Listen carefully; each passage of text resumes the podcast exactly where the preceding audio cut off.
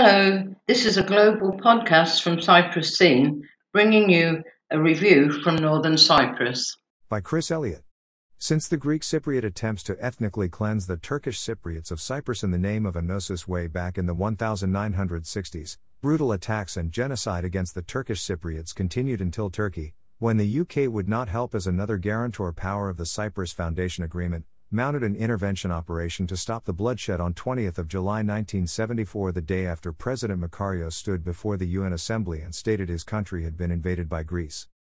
Peace and stopping of bloodshed may have been restored through Turkish force of arms with the UN trying to grab the credit by claiming to be the real peacemaker but also trying to persuade the two communities to live together under Greek Cypriot domination with many peace plans.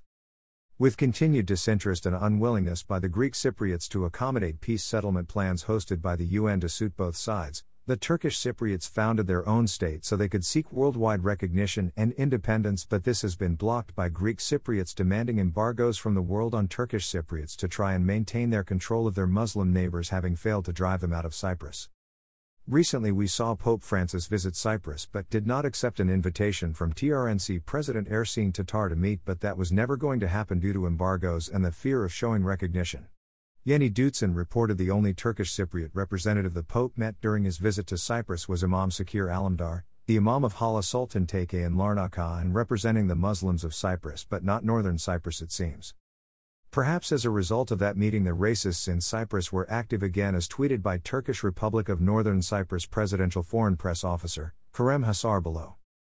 Turkish Republic of Northern Cyprus Presidential Foreign Press Officer, Kerem Hasar, tweeted We condemn, in the strongest possible way, the attack on the Grand Mosque in Larnaca, South Cyprus. We call upon the Greek Cypriot side to track and punish the culprit slash s who did this. We call for full respect to be shown to all places of worship and our cultural heritage sites. Source Twitter.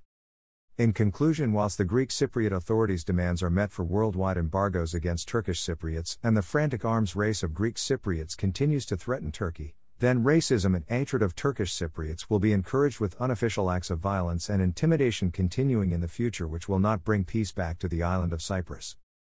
Finally, perhaps the UN should leave Cyprus recommending a two state solution and ending of embargoes and concentrate their efforts to stopping the very real threats of Russia to the Ukraine and China to Taiwan and many other trouble hotspots around the world.